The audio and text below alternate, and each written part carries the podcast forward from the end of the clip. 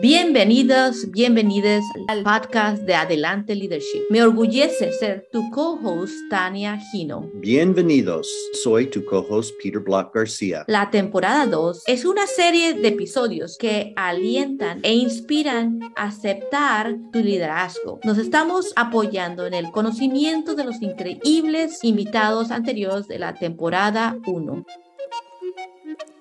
Hola, hola, bienvenidos a otro episodio de Adelante Leadership. Hoy tenemos a Nancy como invitada. Un poquito sobre Nancy. Nancy Salguero McKay, directora ejecutiva del Highland Heritage Museum, es la primera directora nacida en México en el estado de Washington. Además, Nancy es la primera mujer latinoamericana en formar parte de la junta directiva de la Asociación de Museos de Washington. Nancy, con un equipo de voluntarios y miembros de la comunidad, trabaja para preservar, recopilar y contar historias de la región de Highland y su gente. Fue instructora de diseño, exhibición para el programa de certificación de educación continua y profesional de la Universidad de Washington durante dos años. Los premios de Nancy incluyen la Asociación de Museos de Washington, la Asociación de Organizaciones Históricas del Condado de King y Ciudadana del Año 2022 para la ciudad de Burien y otros reconocimientos especiales. Se ha desempeñado como miembro de la Junta de múltiples organizaciones. Actualmente es presidenta electa de la Cámara de Comercio de Seattle Southside. Nancy es una increíble líder de la comunidad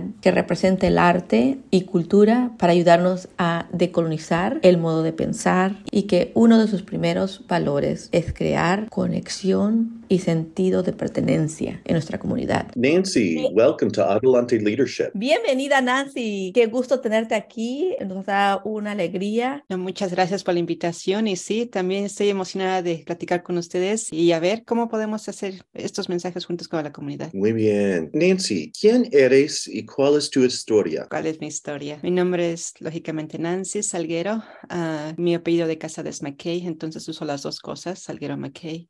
Soy de la ciudad de México. Llegué aquí a los 17 años y desde los 17 años para acá, estando en Estados Unidos, he estado con experiencias que me han marcado en, para elegir el, camino donde yo quiero ir. Anteriormente yo trabajaba para Northwest Immigrant Rights Project, eso fue hace como veintitantos años. Pues trabajé en varias organizaciones hasta que finalmente estuve con, con el mundo del, de los museos. Ah, ya llevo en este, en este campo unos 18 años, 19 años. Bueno, en donde estoy, pero en el museo ya más casi 20 años. Esa es mi historia profesional, mi historia personal. Soy madre, soy esposa, soy hija y extremadamente apasionado con nuestras raíces, nuestra cultura. Tengo muchas ganas de que la gente se sienta orgullosa de, de agarrarse uno mismo, de quién, cómo somos nosotros y avanzar en ese sentido. Hay un momento en donde mi, lado personal y mi lado profesional se junta en esos mismos valores de servir a la comunidad y de sentirnos orgullosamente latinos, latinex, en cualquier término.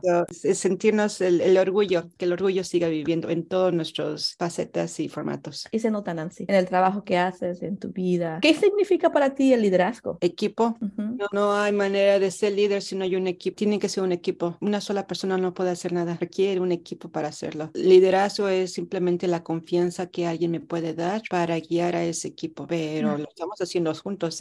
Como dicen aquí, neck and neck. Los juntos es eso. No es posible ser líder y decir yo, yo, yo, yo. Al contrario, es el decir nosotros, we, todo el tiempo, que estamos juntos. Para mí no es un título egocentrista, para mí es una oportunidad que alguien me da la confianza de, de tomar ciertas decisiones, pero aún así lo, siempre lo hago juntos. ¿Qué piensas? ¿Cómo lo hacemos? Es siempre nosotros, nosotros. Ah, yo creo que todos somos un, cuerpo y todos, todos, tienen diferentes este, funcionalidades en ese cuerpo, manos, cabeza, pies, y, pero no se podemos avanzar una sola persona. Entonces, liderazgo para mí es simplemente la oportunidad que alguien le puede dar a avanzar en ese equipo, pero nunca solo. No, nunca veo el liderazgo como una sola persona. Al contrario, lo veo todos, todos juntos en esto. Totalmente, totalmente. Unidos somos más. ¿Cuáles son tus valores que influyen a tu liderazgo? Que nuestros niños todos los días nos enseñan lecciones, cómo metemos la pata todo el tiempo. sí, ¿verdad? Tienen miedo, tienen duda, no se sienten protegidos, no se sienten queridos. ¿Cómo les estamos apoyando? ¿Cómo le estamos ah, asegurándonos de que en la próxima generación, esa generación estén bien? Los valores es respeto, cariño, protección, amistad, familia, comunidad, pero más que nada es esa, el vernos uno a uno como humanos. Ujú, ujú. Yo no veo la diferencia. O sea, siento yo que tenemos más cosas en común que en diferencias y eso acapara ah, edades, géneros de sexo, religión, disabilidades, ah, etnicidades. O sea, realmente nosotros somos como una pieza grande de mo- Ujú. mosaico donde somos, tenemos muchas piezas. Por ejemplo, yo soy mujer, tengo mis Ujú. cuarenta y tantos años, uso aparatos auditivos, madre. ¿Puedo decir que mexicana es este mi único título? No, es un, un pedazo muy pequeño de eso. Entonces, cu- cuando reconozco que tenemos muchas cosas que nos representan, mis valores como persona es cultivar eso a mi niña, pero persona como a, la- a nivel profesional o laboral es el que todos como comunidad podemos hacerlo juntos. Necesitamos de todos para abrazar a nuestros niños.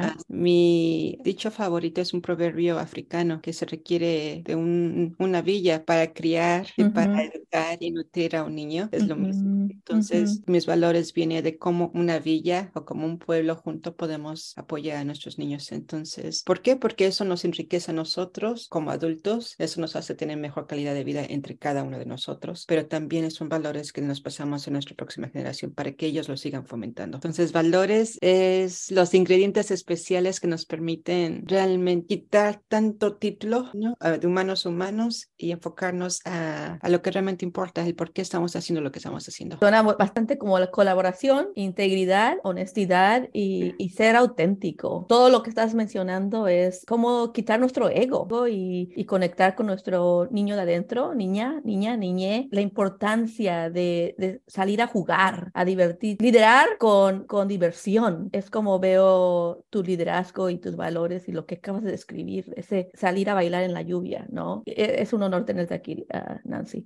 No, el, el honor es de mí para ustedes, para la oportunidad de vocalizar todo esto y pasar este mensaje. En mi escritorio tengo unas cartas que niños me han escrito. Son de Mm. gente de diferentes etnicidades, son personas con bajos recursos también. Los niños me escribieron gracias por sentirnos, hacernos sentir seguros y bienvenidos. Para que Mm. un niño chiquito escriba esas cartas, significa que ellos han experimentado lo contrario, que Ujú. que han entrado en lugares y espacios donde no se sienten cómodos, donde no son Mm. bienvenidos, donde no son recibidos bien. Mm, Entonces, este, que un niño chiquito pueda articular ese sentimiento Mm. es feo y que de ahí que digo que nosotros recibimos esos mensajes de nuestros chiquitos todo el tiempo. Y ujú. nosotros tenemos la obligación y responsabilidad de asegurarnos de hacer todo lo que podamos dentro de nosotros para Ujú. cultivar esos valores. El mundo está de cabeza, siempre va a haber problemas, siempre va a haber algo, ah, ya sea a nivel económico, político o, o social, pero nosotros como humanos en lo que nos rodea es, es abrazarnos y decir, ok, el mundo está de cabeza, pero aquí siéntate calientito, siéntate abrazado, siéntate querido, tu voz importa, tu historia importa. Hace unos, unos días hice un ejercicio con 56 niños y les hice que dibujaran sus manos Ujú. y abajo de esos manos que escribieran sobre qué, cómo se sentirían ellos si su herencia cultural no, no fuera reconocida. Mm, Nunca creí que los niños pudieran vocalizar claramente los sentimientos de dolor, de rechazo, de soledad. wow, wow. Entonces uno como que cree que nosotros como adultos sabemos más que los niños, pero Ujú. no, los niños saben lo que está pasando, ellos sienten esos sentimientos, tienen esos Ujú. problemas que nosotros como adultos. Nosotros ya Ujú. tenemos las herramientas para pelear, para tú cállate o tú no te metas o échate para atrás, pero los niños no, ellos simplemente están recibiendo, recibiendo, recibiendo y recibiendo. Lo que les hace falta es esa oportunidad de no nada más sentirse cómodos en su casa. Y muchas veces muchos niños ni siquiera en sus casas están seguros. Entonces encontrar esos espacios, esos grupos, en docen, esos, esos grupos de apoyo, ya sea a nivel de historia, cultural, de arte, de queras, sí, hago muchísimas loqueras, no, no. Es como que mi museo, por ejemplo, es un museo de historia, pero nosotros nos llamamos Highland Heritage Museum. Y en Heritage, eso nos da permiso de abarcar con todo, no nada más con arte, no nada más con historia, pero con todo lo que podemos. Tenemos nuestros proyectos de justicia social, exhibiciones y cosas de arte, actividades muy locas como uh, The Art Glove. Iluminamos el museo con luces de tal manera que todo resalte. No son locas, son creativas. Ser creativo para atraer la cultura y saber cómo jugar en vez de ser todo serio, porque uno piensa que seriedad es profesional, no es cierto, tenemos que cambiar la narrativa. He estado en mi carrera, he estado con mundos de abogados, de iglesias y de, y de museos. Son campos muy serios, muy formales, muy recatados. Mm. Y por muchos años estuve eh, usando mi ropa café, negro, gris por mucho tiempo. Y ya así desde que abrí el museo para acá y con la ayuda de mi niña y mi niña ayudándome a sacar mi niña interna, este es mi Sofía, ella ahorita tiene 15 años. Ella me enseña que la vida es de colores, no es negro, café, gris, que la vida tiene color y, y que tenemos diferentes maneras de aprender. Yo enseñé clases de diseño de exhibiciones en la Universidad de Washington por dos años y una de esas clases, cuando yo le comentaba estas cosas a mis estudiantes, era la idea de, ah, de crear espacios donde podemos ser inclusivos. Mm. Mucha gente cree que, oh, inclusivos hablamos a nivel étnico, pero no, es desde, desde la edades, desde personas con discapacidades. Por ejemplo, si ponemos una historia en el museo, tiene que ser de tal manera que el texto sea para niños chiquitos, para que todo el Mm. mundo lo pueda entender contenido sea chiquito y corto. No, no es un libro, no es una revista, no es, no, es algo chiquito. Y que sea varios elementos que puedan, nosotros tenemos diferentes maneras de aprender. Puede ser tocando, escuchando, viendo, leyendo y tratando de tener ese tipo de experiencias. Una de las cosas que estoy súper orgullosa del museo es que tenemos 43 exhibiciones pequeñas, pero son 43 y cada una es la gente diciendo sus historias, pero ellos mismos. Históricamente hablando, los museos, hay esa tendencia que nos, los museos tienen la autoridad de escoger qué fotografías, cómo expresarlo, qué objetos poner en una exhibición. Eso es históricamente hablando. Nosotros no hacemos eso. Nosotros decimos, ok, yo te ayudo con los, los rollos técnicos, o sea, todo lo, lo lado técnico de la exhibición, pero tú vas a escoger tus fotografías, tú vas a escoger el título, tú vas a escoger el, el exactamente el contenido. Y sí, mm, el- normalmente los museos contratan a una persona para escribir el contenido de las exhibiciones. ¿Por qué? Para que cuando entres al espacio haya una sola voz y se oye todo Oh. limpio y se oye todo, todo, todo con armonía, según ellos. Mi museo es un despapalle.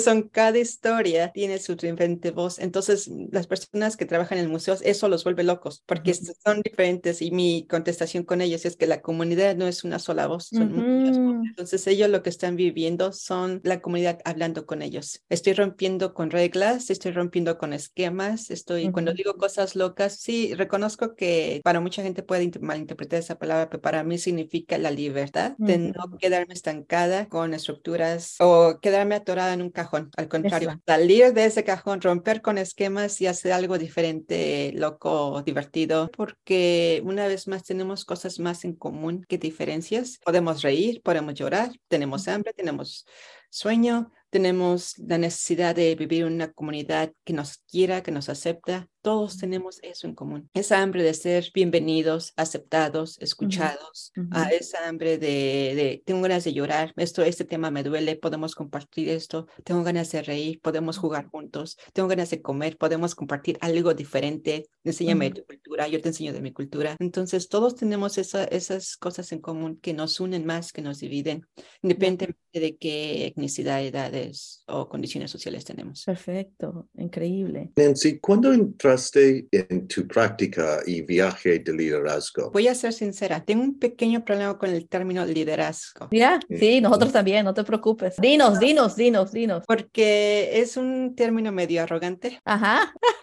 Lo siento si soy sincera, pero No. Poquito arrogante para mí. ¿Por qué? Porque una vez más es todos juntos. Es como decir mi voz es más importante que otras personas. Y en un equipo no trabajo yo así. Estoy con mi equipo de voluntarios y con mis colaboraciones en la comunidad. Y yo no puedo decir, yo soy la líder, yo voy a ser la que te puede decir qué hacer. No se trabaja así conmigo. Al contrario, es de la manera más tranquila decir, ok, estamos juntos en el mismo nivel. Platícame cómo yo te puedo ayudar con tus cosas. Entonces, no creo que pueda contestar esa pregunta, Peter. No, no sé lo que es liderazgo en el sentido de yo puedo tomar decisiones de otras personas cuando todo lo que yo hago es junto con otras personas al mismo tiempo.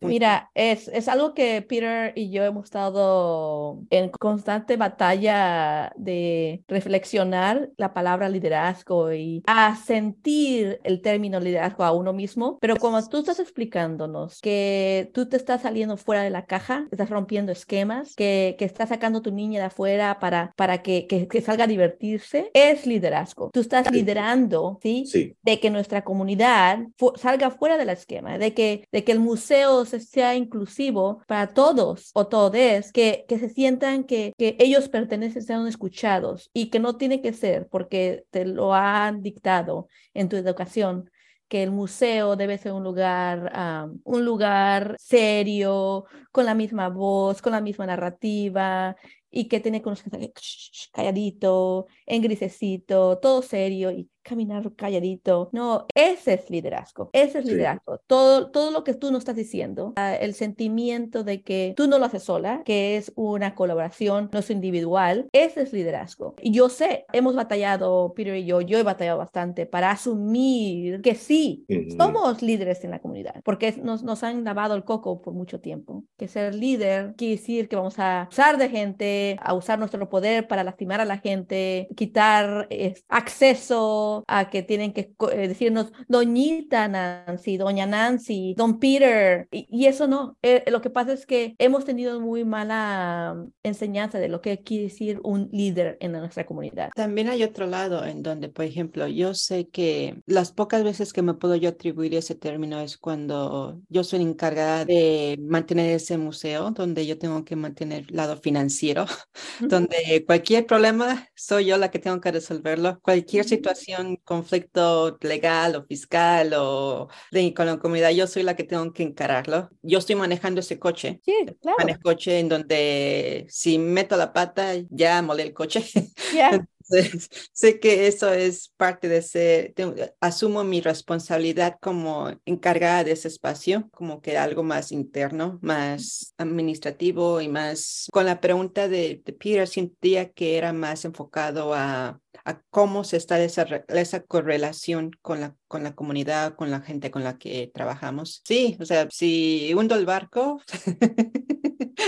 me Sí. toca a mí, me toca a mí, a mí me echan la culpa de eso y sí, lo asumo, asumo esa responsabilidad. La palabra siempre trae un sentimiento de arrogancia y nos han dicho en nuestra comunidad, nos metido en la cabeza de que uno tiene que ser humilde, uno tiene que ser, ah, sí, sí, sí, pero lo hicimos todos, todos. Pero hay cosas que Nancy hace nada más y realmente te puedes llevar a todos igual y incluirlos y todo lo que todo lo queramos ser colaborativos, pero en, en el fondo tú eres el líder porque alguien tiene que dirigir, como dices, alguien, no podemos todos manejar el autobús. Ujú. Eh, no quiere decir que yo soy la única que puede manejar el autobús y es todo, y aquí me quedo para toda la vida, voy a quedar mi- en huesos, la muerte. No, eventualmente le hace, hace dar el espacio a alguien más, que alguien más maneje el autobús, pero eh, tú sabes, tienes claro en tu liderazgo de que todos los que están aquí alrededor pueden hacerlo, pero tú eres la, la que está manejando el autobús ahorita y no te pueden estar peleando el autobús porque no chocan. Tienen que confiar en ti, pero tu, tu forma de liderar siempre ha sido de, de colaboración. Ujú, Sí, sí lo veo como que uno me está guiando, uno está reponiendo el, el- el camión, otro está,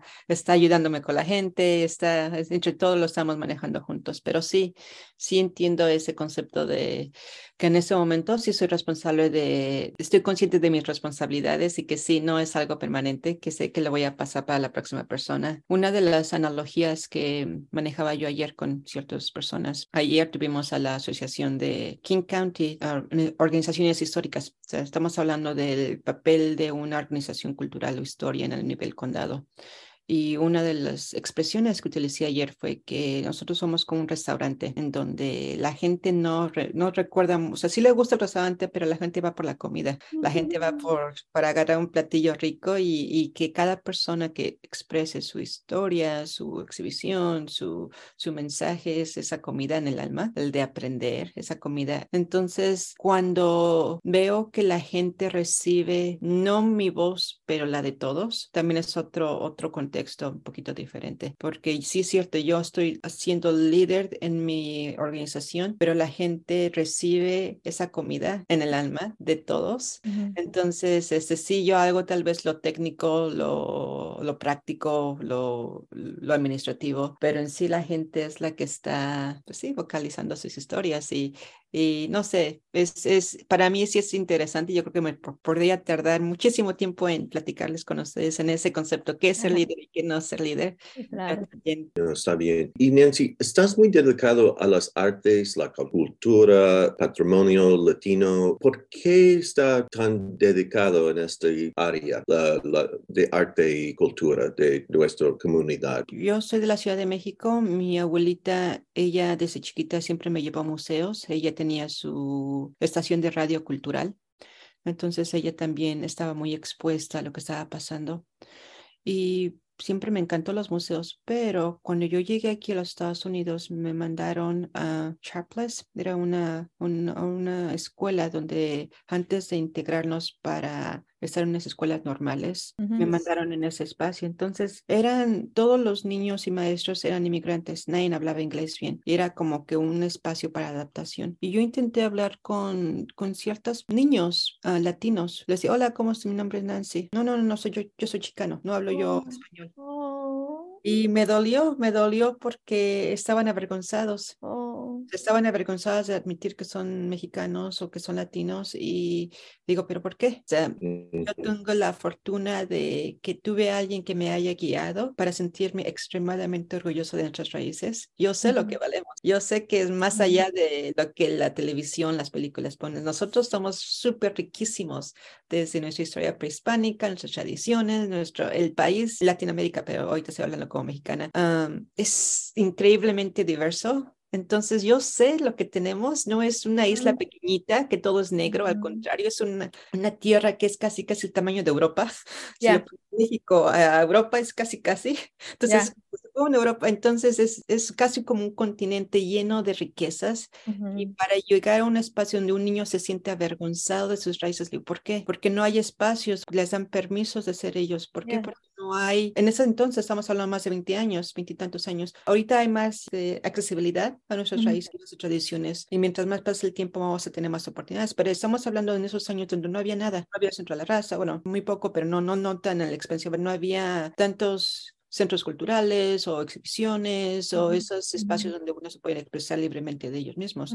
Simplemente llega a un mundo donde es frío, lluvia, oscuro y que no tienes permiso de hablar. Entonces, mi pasión viene de decir, a ver, a ver, a ver, a ver, sé que yo no voy a cambiar la estructura cultural de lo que nos rodea, pero si puedo ayudarle a un niño a decir, déjame, te enseño algo de que deberías de sentirte súper orgulloso, eso me, da, me estimula a, a, decir, sí tenemos permisos de ser nosotros mismos. Me, me llena eso. Wow, qué hermoso. Dime, ¿qué tipo de cosas hacía tu abuelita? Tú, aparte de la radio, ¿qué otras cosas hacían para para preservar ese, ese orgullo de nuestras culturas, Nancy? Ella hacía ofrendas del Día de Muertos, pero al estilo uh, prehispánico, antes de los españoles. Y ella se iba a la estación del metro, el Zócalo. El Zócalo es donde está el mero centro. O sea, estás hablando de mm, literalmente miles y miles de personas. Entonces, ella era una de las primeras. que Habían, hasta la fecha, hay danzantes aztecas en la parte de arriba de la plaza. Entonces, mi abuelita hacía sus ofrendas prehispánicas abajo. Entonces, ese era un, algo que, de ahí que me gustó hacer las ofrendas. Y de hecho, que he estado continuando haciendo mis ofrendas por el mensaje que ella me, me enseñó. Pero más allá de lo prehispánico es este talleres, talleres de manualidades, a las artes, música, poesía, mm. pinturas, teatro, siempre estar exponiéndonos a diferentes campos. Pero también más allá es un viajar, viajar y conocer nuestros platillos, nuestros mm. bailes, nuestras mm. músicas, nuestras, nuestros lugares tan especiales, zonas arqueológicas. Entonces no era nada más un, un campo, sino era una expresión de quiénes somos como nosotros. Y también algo que me ayudó bastante y hasta la fecha es algo que uso mucho. Para conocernos nosotros mismos tenemos que ver las diferencias, tenemos que ver lo que mm. no somos nosotros. Si estamos expuestos, si nosotros vamos a otros países, en este caso los latinos en Estados Unidos, pero vamos a, África o Europa o Australia, por ejemplo, podemos ver qué tan diferentes somos y al ver eso, oh, me reafirmo, yo como mexicana me gusta mi elote con chile. Como mexicana me gustan mis palomitas con tapatío, cosa que Sí. no se maneja aquí. Entonces son cosas que me identifican más y mientras más conozco, más reafirmo quién soy yo como humano. Regresando a la pregunta original de qué, cos- qué otras cosas hacía para resaltar nuestra cultura herencia cultural, todo. Vida, libros, pinturas, estilo de vida, ser uno mismo. Un contexto donde se puede compartir eso, se pueden compartir las posadas, se pueden compartir las comidas, se pueden compartir la música y cuando uno sale de ese contexto y se va a otros mundos, ahí ve la diferencia. Es, es todo. Una de las cosas que sé es que, que admiro mucho de ti es de que cuando una de las cosas que haces para cuidarte a ti misma es pintar. Ujú. Cuando tú pintas, ¿qué sensación te da para descansar? ¿Qué es lo que te estimula como persona? Ah, yo no tengo escuela para pintar, yo no tengo, tengo educación para pintar, lo que yo hago es simplemente esa necesidad de expresar algo, es como me sano yo, en vez de llorar, pinto, debes de gritar, pinto, cuando mi mente es como hámster, corre, corre, corre, dormir, pinto, es el único espacio donde siento yo que no tengo que pensar, es como Ujú. un estado meditativo. Ah, me gusta sacar nues- nuestras cosas latinas, mexicanas, un ejemplo, Oye, aquí- eso es un ejemplo que aquí lo tengo.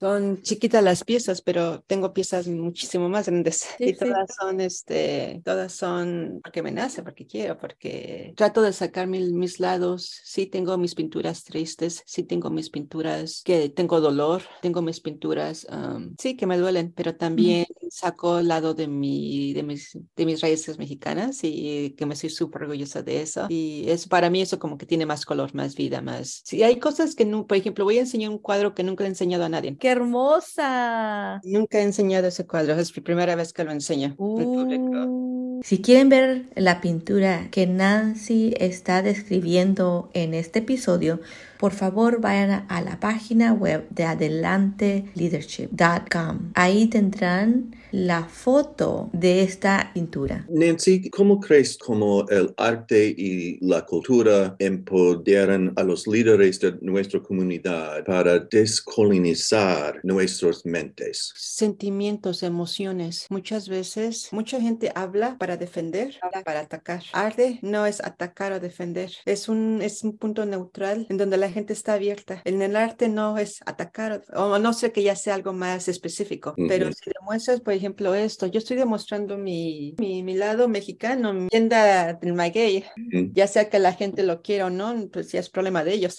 Ujú. Pero es, es una interpretación que no invita a una pelea, sino es una invitación a estás abierto a eso, ¿no? Para mí siento yo que si tenemos mensajes donde provoquen esa invitación para platicar, para dialogar, sin atacar y sin defender, creo que es un método que sí puede defender. Hubo una experiencia que tuve con una exhibición hace dos años, exactamente donde estaba antes de las elecciones Ujú. y era sobre Black Lives Matter. Antes de abrir la exhibición, recibí muchos, muchas cosas feas de la gente, o sea, porque Ujú. hablando este tema, muchas cosas que no, nada gratas. Pero una vez que se abrió la exhibición y la vieron, porque lo hicimos en medio de la ciudad de Burien, en ventanas, entonces eran lugares donde la gente pasa y camina y podían verlo. Estamos hablando de COVID, entonces nadie Ujú. podía, pero sí pueden verlo en la calle. Ujú. Entonces, este, cuando vieron la exhibición, todos los malos mensajes se acabaron. Ujú. El mensaje no era ustedes contra de nosotros, nosotros contra de ustedes. Lo que yo hice fue el nombre Black Lives Matter in American History. Saltar la historia americana, cómo interactúa con nosotros todo el tiempo. Y fueron voces de, de negocios, de artistas, de niños, de maestros. Fueron voces que y no eran para atacar.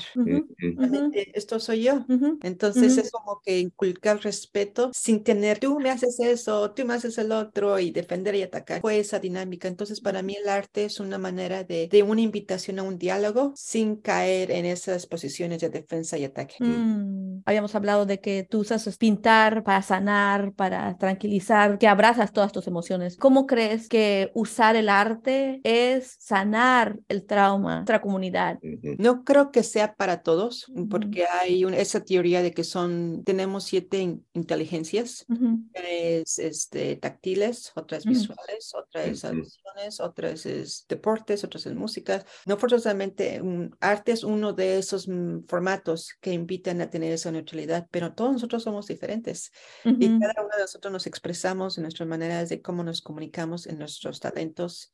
Entonces, cuando hay un arte, sí es uno, pero no es el único. El sanar, no hay un solo humano que no queramos lo mismo, todos queremos lo mismo. Vivir tranquilos, vivir en paz, vivir sanos, seguros, tener que un lugar que nos quieran, que nos reciban, que nos respeten. Entonces, cuando algo no está bien, tenemos ganas de expresarlo y puedes hacerlo con conflicto, puedes hacer atacando, puedes hacerlo con siendo rebelde, destruyendo cosas, puedes hacer de todo. Pero sí, el arte para mí es una manera silenciosa de tener ese diálogo sin que los mecanismos de defensa se activen, porque todos tienen mecanismos de defensas. Unos se en una esquina atacar, otros se ignoran, otros le echan la culpa a todo el mundo. Activar esos mecanismos de defensa y reconocerles cuáles son y prevenirlos es algo que, que me llama la atención. Nancy, ¿qué más te gustaría compartir con nuestro público que no le hayamos preguntado sobre el liderazgo latine, la sanación? Ah, en este mes estamos en el mes de ah, National Native American Month. Mm. Es algo que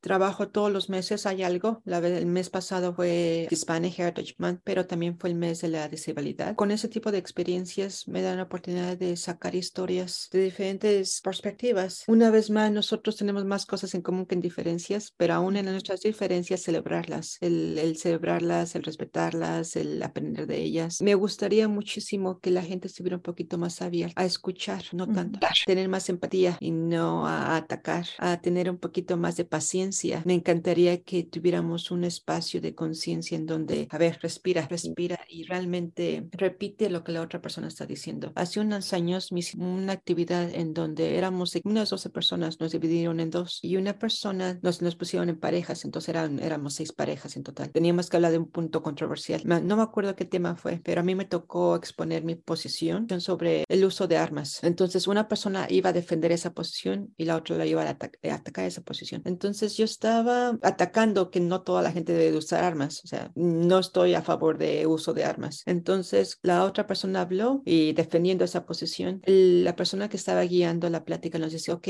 repite lo que la otra persona dijo. No pudimos hacerlo. ¿Por qué? Porque estamos tan concentrados en nuestra opinión en, que recibimos los mensajes dependiendo de quiénes somos nosotros, no de lo que la persona está diciendo. Entonces, esa persona no pudo repetir, la única que repetir, repetir lo mismo. La otra persona no pudo hacerlo, yo no pude hacerlo. Nos tocó tres veces practice. Mm-hmm. Escuchar lo que la otra persona dice. Es complicado tener una conversación cuando constantemente estamos, estamos escuchando lo que queremos escuchar porque son lo que nosotros tenemos en vez de lo que la otra gente está diciendo. Entonces, a mí me encantaría esa invitación a que tener más calma, más empatía, más paciencia y realmente pueden repetir lo que la otra persona dijo sin meter tu voz en ese mensaje. Siento yo que eso ayudaría mucho en los diálogos, en las conversaciones, en los malos entendidos entre nosotros y que ojalá que si hay problemas para hablar, que sea por exhibiciones y si es con exhibiciones, que sean con libros o con arte o con música o con entrevistas o que sea en la televisión o algo, diferentes formatos que la gente se sienta cómoda en escuchar y aprender lo que la otra persona dice. Increíble, Nancy. Muchas gracias de verdad por estar aquí con nosotros. Yo sé, tú no es la primera que dice que escuchar es la clave y hay diferentes modos de hacer arte y gracias por, por ser parte de crear arte y, y exhibir arte a nuestra comunidad y el orgullo latino. Muchas gracias, Nancy. Gracias por la invitación y mandando muchas buenas vibras a todos. Muchas, muchas, muchas buenas vibras para todos. Muchas gracias por escuchar otro episodio con Adelante Leadership. En nuestro próximo episodio, Peter y yo estaremos reflexionando sobre los tres episodios anteriores y los increíbles líderes de estos episodios. Y recordemos que reconocer nuestra cultura y nuestra identidad es parte de decolonizar. Muchas gracias. Hasta la próxima.